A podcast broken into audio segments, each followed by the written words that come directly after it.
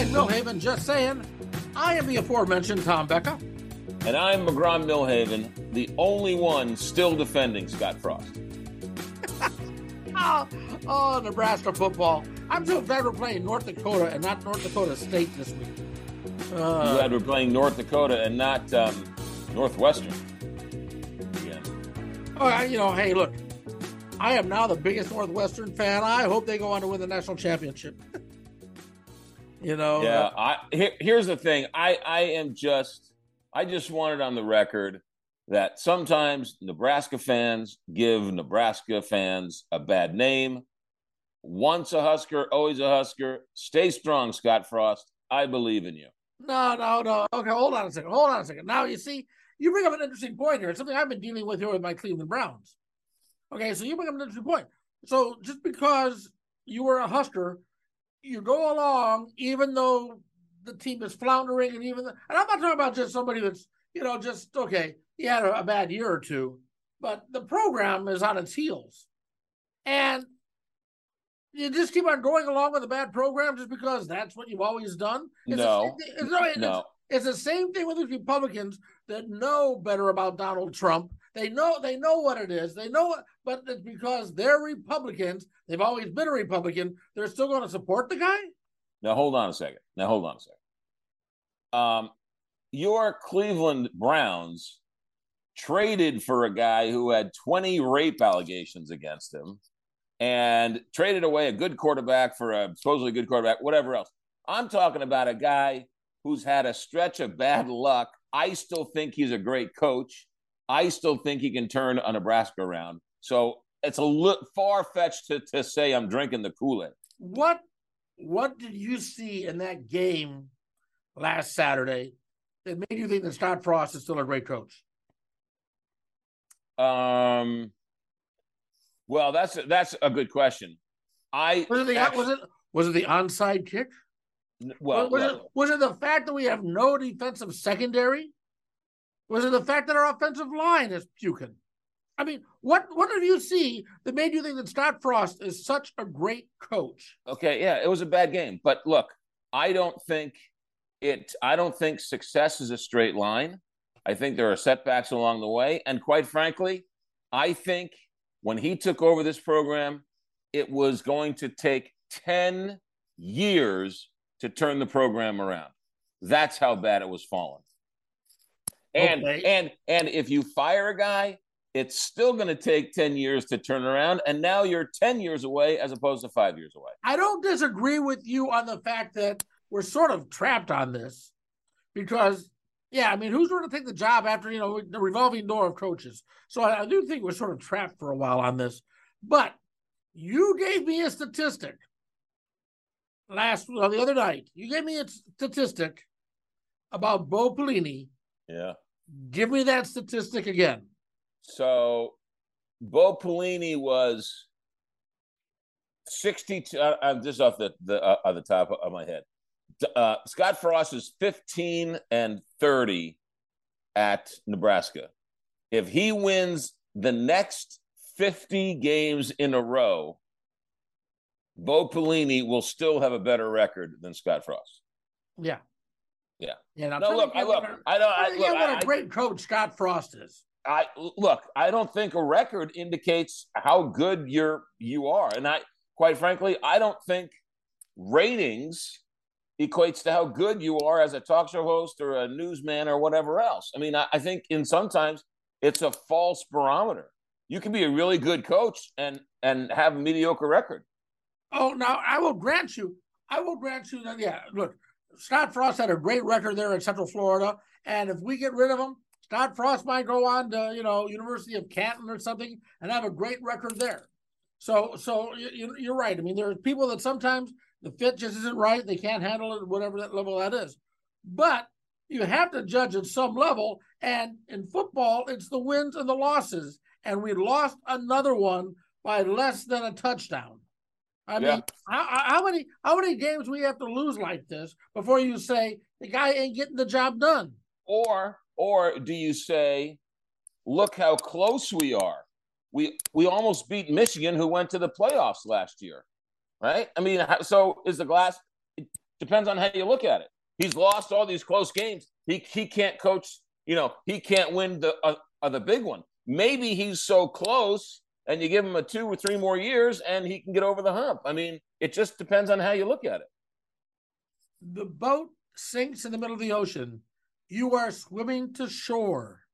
If you don't get to the shore, you drown and die. Scott Frost is not getting to the shore. I will grant you that. I will grant you that he inherited a dumpster fire. I, I will grant you that. But after all this time, these are his players now. This is his program. Yeah. Yeah. His first recruiting class is now seniors. And yeah, it takes time. It takes time. And I don't think wins and losses is not always an accurate barometer of how a coach is doing. That's all I'm saying. And and and if you, I get, you're you're judged on wins and losses. Well, yeah, you are, but I think you should be judged on more than that, and and other barometers. And again, when you fire the guy, then you're going to give that guy five years, and you're going to wait till his first class is seniors, and then fire him. I mean, how many people do you have to fire before you stick with a guy for six, eight, ten years? I've already agreed with you. Well, then that, I'm glad you agree. About no, I've already agreed with you that we're in a sort of a bit of a trap, because yeah, I don't know that firing him is going to be make things all that much better unless we already have the next coach in the system. If we've got the next coach in the system and he's ready to take it over, then maybe uh, we can do this. But you're not going to bring in an Urban Meyer. You're not going to bring in somebody like that, no matter how much money you want to pay him. You know, you're going to bring in. You're going to bring in some coach, you know, who had a who had two good years at K U, and then all of a sudden, you know, oh, he's the next big thing. Well, you had you had a guy, Bo Pelini. I know he was a little nuts and a little crazy, but that guy won like nine wins every year. You fired him, then you hired Mike Riley, who you know had you know was at the end of his career. Bill Callahan never should have been the coach. I mean, it's they they've had a pretty. pretty suspect track record of, of hiring I, I, coaches. I, no, look, you're right. You're right. I mean, some of it was the administration that hired these guys. I mean, the, yeah, it's and and and five years ago, how could it be that everybody was so right five years ago that Scott Frost was the greatest assistant in the history of the world, and he's going to turn around and all of a sudden now he's a bum? How, how is that possible? Well, you know what? I think we've seen how it's possible. Well. It's, Is he a bum or is he great? I still say he's great. You just got to give him time. That's all. Okay. All right. Well, you know, there's a lot of other crazy things you say too. So anyway, so, um, so, uh, you, you and I had an interesting conversation earlier in the week, or on a sports time. We'll get to politics and other stuff in a second here, but we had an interesting conversation the other day about your two-year-old daughter and baseball. Yes. Okay. So, Some friends were telling you that you, they're upset with you because you haven't taken uh, Emerson to a Cardinals game yet there in Saint Louis. I have and- a friend of mine. I have a friend of mine, dear friend of mine. Um, she's uh, a, a huge baseball fan, huge Albert Pujols fan, huge Cardinal fan. And she asked me, how many games have I taken my daughter to Emerson? And I said, I've, I've racked my brain uh, over this question. Because do I take her to go see Albert Pujols in his last year, the greatest player of his generation, go see Yadier Molina, go see Adam Wainwright, right? The last chance to see all these great, great players. And she won't remember, but I'll tell her. Or do I wait a couple of years until she's old enough to remember so that she can remember the first game with her dad? I say save the money and uh, don't take her, but then tell her later that you saw him. So, so start off her life lying to her. You're a father. That's your job. Oh, yeah. I forgot. Oh, yeah. Are you going to tell her? You're going to tell her there's no such thing as Santa Claus? Huh? Wait, what?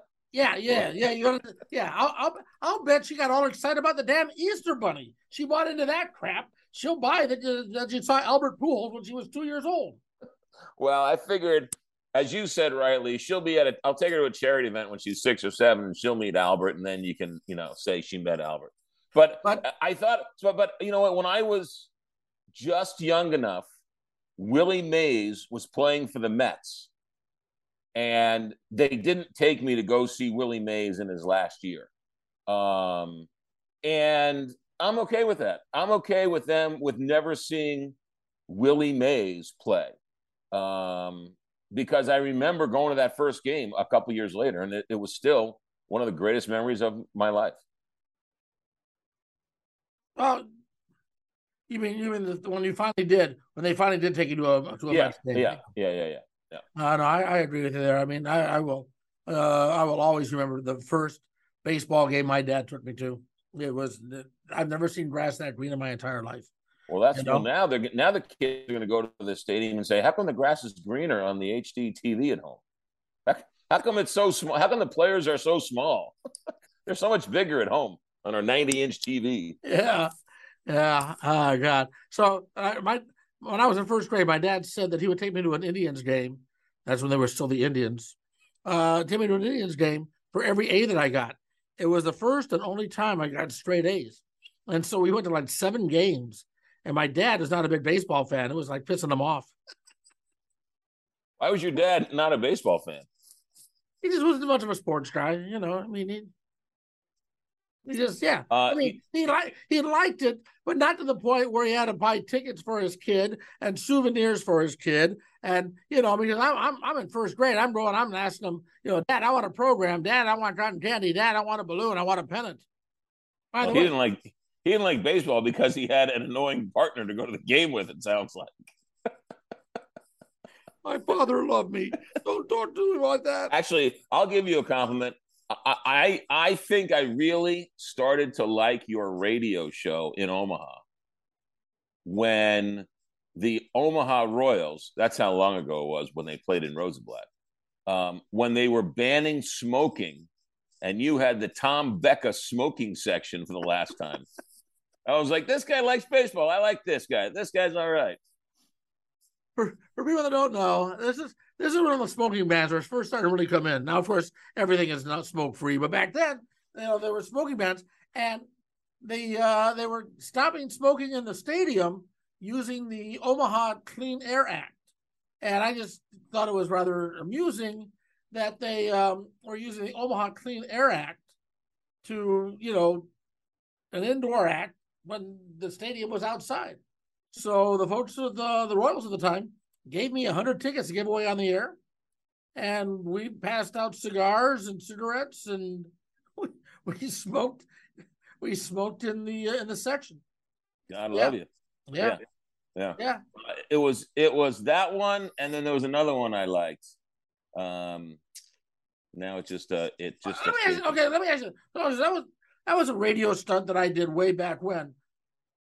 Are radio stations even doing stunts anymore? Are they even doing things like that to, to generate talk, to generate to generate interest, to get the T V stations to come out and cover them? I mean, you know, because when I did that smoking section, I was on the news on, uh, you know, uh, two of the three uh, network stations. You know, I was on the news for two out of the three. Uh, they, they covered this. It was something people were talking about. I mean, do radio stations do that anymore? Because I don't hear anything like that anymore. I don't Well, first of all, first of all, no one works at radio stations anymore. It's all programmed from New York and Philly. Yeah. Uh, and the stations that are, they're so angry. They're all they're doing is selling anger. So no. But you're talking about the top radio stations, yeah. But I mean, but even the music stations, they're not doing anything. It's funny you mention that because yesterday, was it yesterday? I just did a video for our social media platforms.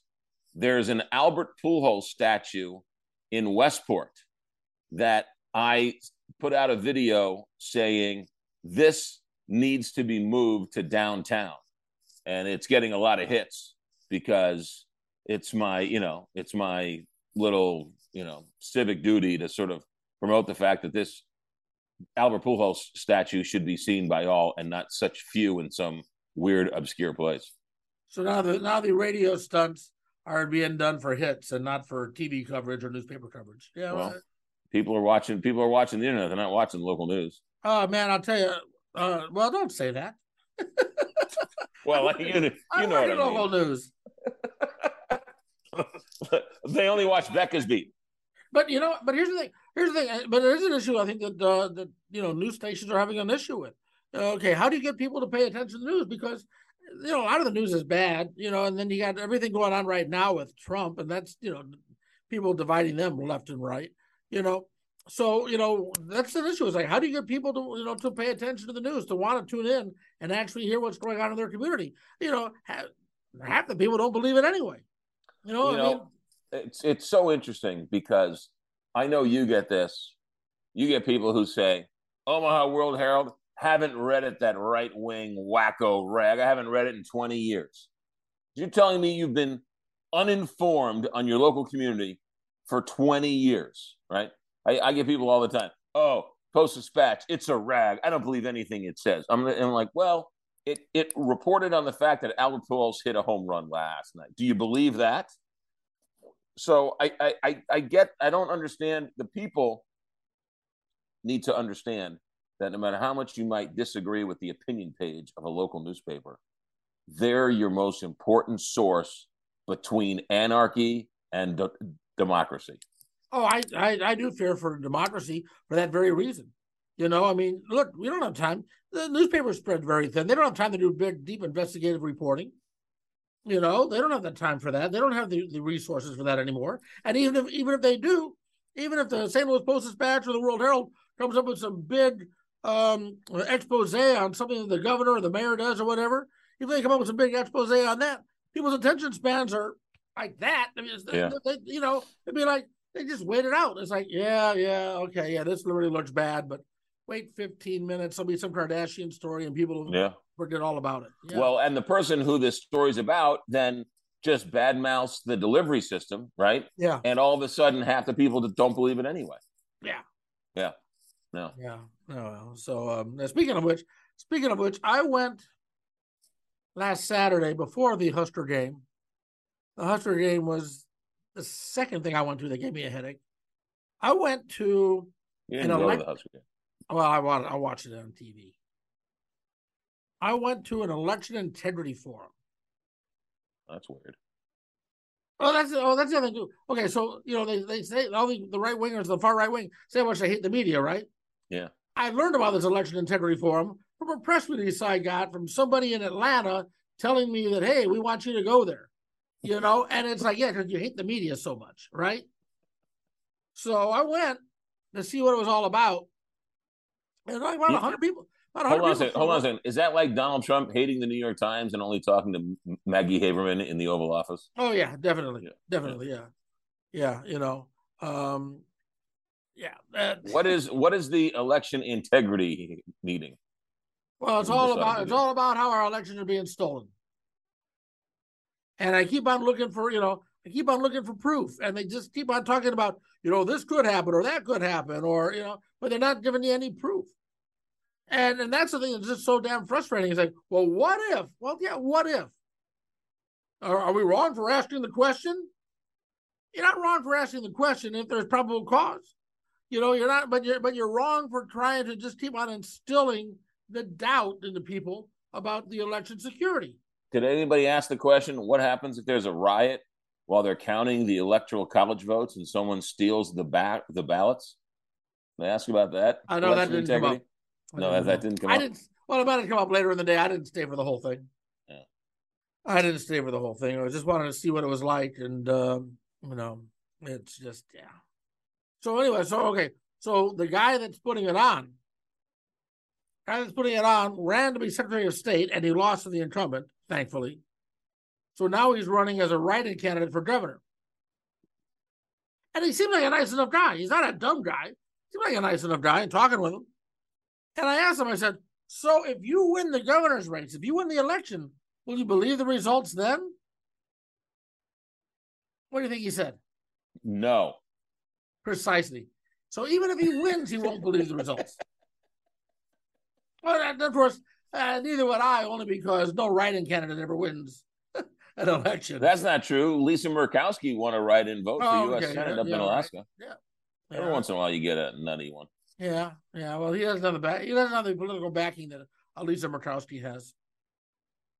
He doesn't have that. So, yeah. Talk about, you know, what's a big. You know, what's a big story this this this week that I don't think enough people are stopping and what? remembering the death of. Uh, Mikhail Gorbachev, I, I mean, that guy changed the world, man. Uh, yeah. No, you're right. And I, re- I remember like Rush Limbaugh and those making fun of him for trying to uh, tear down the Soviet Union. Well, I mean, remember he, he met with Reagan in Reykjavik and, you know, pr- uh, proposed this whole, you know, doing away with a whole nuclear, you know, yeah. arsenal. And Reagan was like, whoa, wait a minute. Right. I mean, that sort of came out of nowhere. He was the evil empire. And then he ended up, you know, opening up the Soviet Union, and it collapsed under his watch. And um, because they wanted blue jeans and rock and roll. Yeah. And, and you know, he, he apparently he cut a deal with Jim Baker. And I didn't learn. I, I, I knew some of this, but I didn't know this. But apparently he cut a deal with Jim Baker. And he said, look, I'll tear down the Berlin Wall and reunify Germany if you guys promise not to expand NATO. And they shook on it and agreed to it. And NATO did not expand until Clinton came into office and said, that's over with. He's gone. Let's expand NATO with with, uh, with all those Russian satellite countries. Well, and the reason for that also was because was because the, the attitude that Gorbachev had was no longer in, uh, in yeah, uh, yeah, favor yeah, yeah. in yeah. in Russia, you know, and you had, you had, you know, what Putin was doing, you know, so, I mean. Well, right. And then, well, first it was Boris Yeltsin, and then it was uh, Putin. But, and then remember Reagan, when he stood at the Brandenburg Gate in Berlin, Mister Gorbachev, tear down this wall. That's my Reagan slash J F K um, impression. And, anyway. And by the way, they both suck. But they told him, George Shultz told Reagan, you cannot do that. You cannot call out the Soviet premier. You cannot do that. And Reagan said, watch me. And they went out. And in Reagan's library, you see the speech and you see the little markings that Reagan put on his speech that said, Mister Gorbachev, tear down this wall. I was um, I was at the uh, Gerald Ford Museum this summer uh, there in uh, Grand Rapids, Michigan. And they got a big old chunk of the Berlin Wall in that museum. And every time I see it, every time I've, I've been to other museums where it's there, and it just it, it gives me chills every time. Uh, you know? I've I've been to Berlin, and they the wall is gone. There's a few places where they left it as a as a you know as a historical yeah. whatever, but they've replaced it with two cobblestone strips, right? So wherever the wall was, there's the two cobblestone strips. So you you like drive down the street and all of a sudden you see this like line of cobblestones as it goes. And I'm not kidding you. It literally goes like up over buildings, between streets, between houses, through houses. It is the nuttiest thing. You're like, that was the wall? And I'm like, yeah, that was the wall. And it was just, there was no rhyme or reason for this thing. Uh, going to Berlin and learning about the wall was amazing. And I didn't know this till I went there. First of all, at the Brandenburg Gate, or, excuse me, at uh, Checkpoint Charlie, there's now a giant McDonald's right there. Um, but I didn't know this, but because Russia was our ally in World War Two, Americans could cross into West Berlin and to East Berlin without any papers or anything like that. The Germans couldn't, but Americans could. And they were all, they, they, we, they, you just showed them your passport and they had to let you walk right into East Berlin. Oh, I didn't know that. Yeah. Yeah. It was real. And then there were these, there were these soldiers there in American uniforms and um, uh, right there at the, the checkpoint. And uh, we wanted to get our pictures taken with them. And they were like, we love Americans. We're American G Is. They were from Kazakhstan, dressed up as American soldiers. uh, yeah, well, I wonder how they still feel that way now, after uh, after all this time. What do you what do you make what do you make about these documents they found at Mar-a-Lago? Trump had Trump had documents in his desk. You know, he doesn't email. He doesn't email. Everything's on the phone. What did he need those documents right in, in his desk for? Also, did you see that like, back in October, I believe it was, back in October, a report from the Hill that said the C I A put out a memo talking about operatives that had been either killed, captured, or compromised, that, uh, that like back in October. Um, could that be a coincidence that that was happening while Trump had all these secret documents there at Mar-a-Lago? Well, I mean, someone's I, talking. Someone's talking, because it's amazing that the National Archives and the F B I knew exactly what he had and where he had him. Right. So somebody's in there talking, whether it's somebody inside Trump's circle or somebody who's a double agent in Moscow is saying, hey, we're getting all this intel from, you know, somebody named Rump. Who do you think it could be? Um, so I don't know. But you know what? We need to start calling these documents what they are. There's just, they're stolen documents from the White House. Yeah. That's what they are. They they don't belong to him. They belong to the United States government. He's not president anymore. We don't have a monarchy. We don't have... He, once the president steps down, he becomes a regular citizen. He doesn't have access. He doesn't, he doesn't allowed to have these things. It would be like if you got fired from your job and you started taking computers and p- papers from your company. You would be stealing from your company. I know, I know. Um,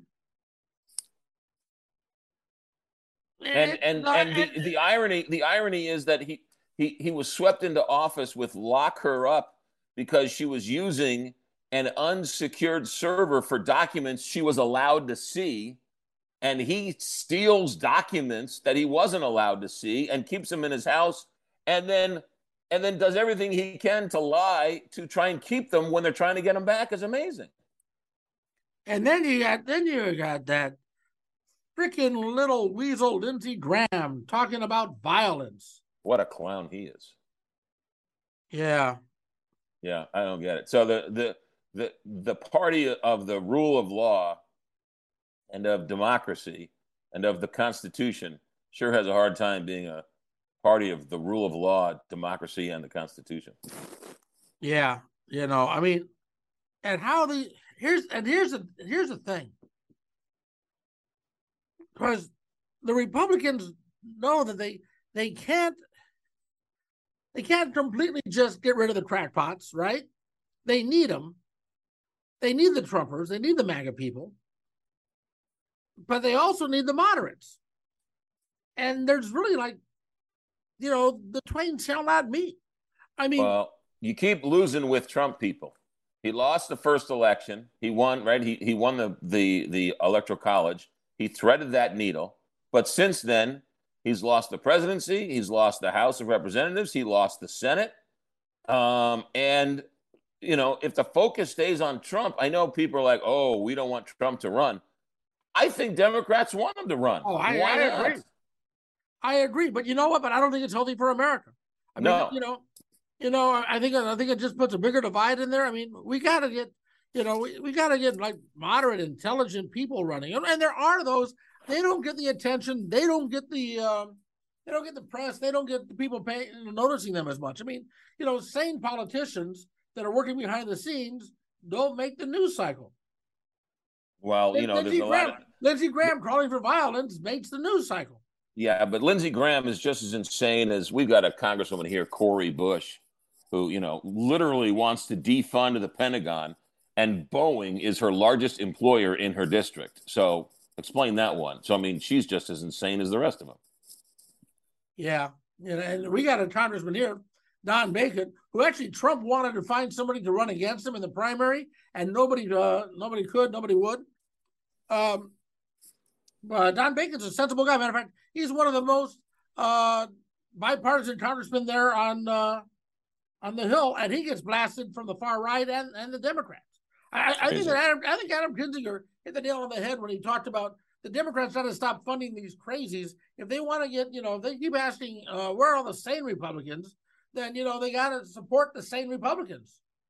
You know, and and, and that's, uh, uh, I think Don Bacon, I've not voted for a Republican other than uh, mayor here at Omaha, uh, but I'll probably vote for Don Bacon only because, uh, and the guy that he's running against is a good guy. But, um, you know, Don Don's good with his constituents, and he's not a, a Trump crazy guy, and I think you got to support that sort of stuff.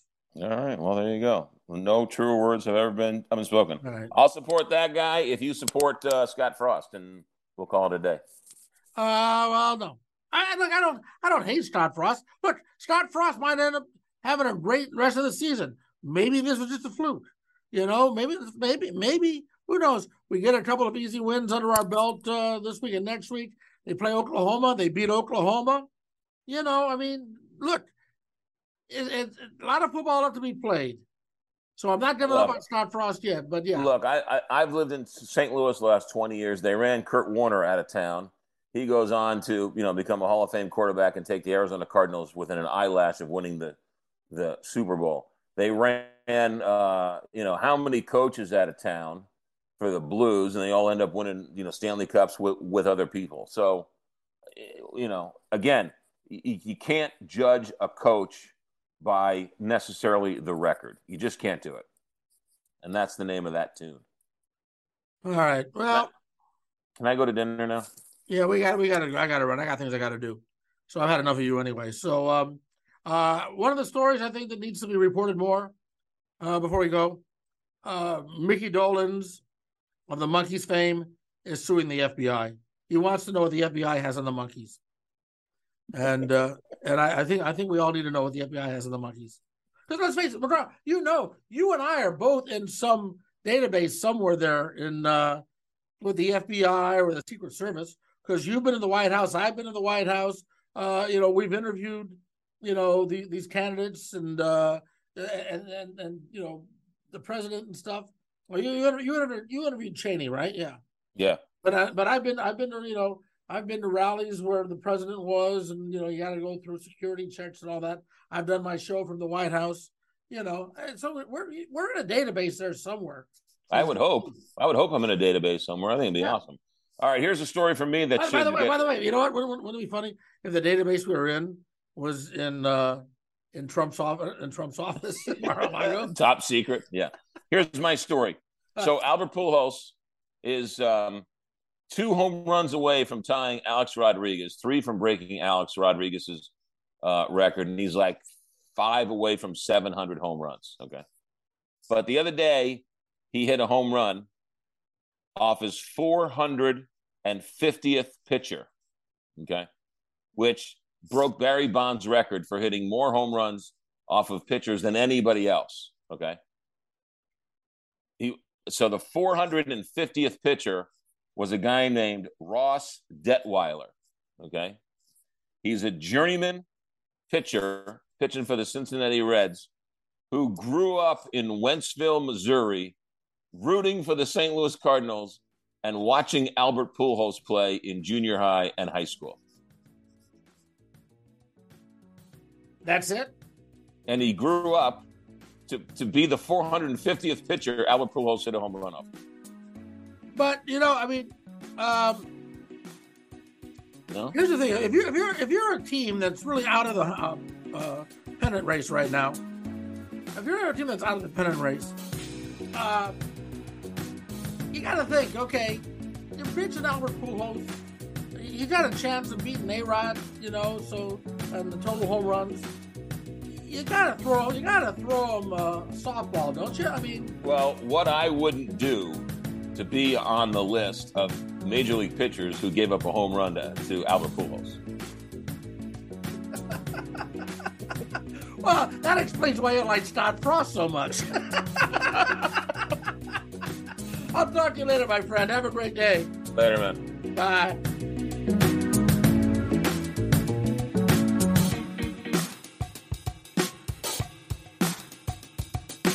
A Huda Media Production.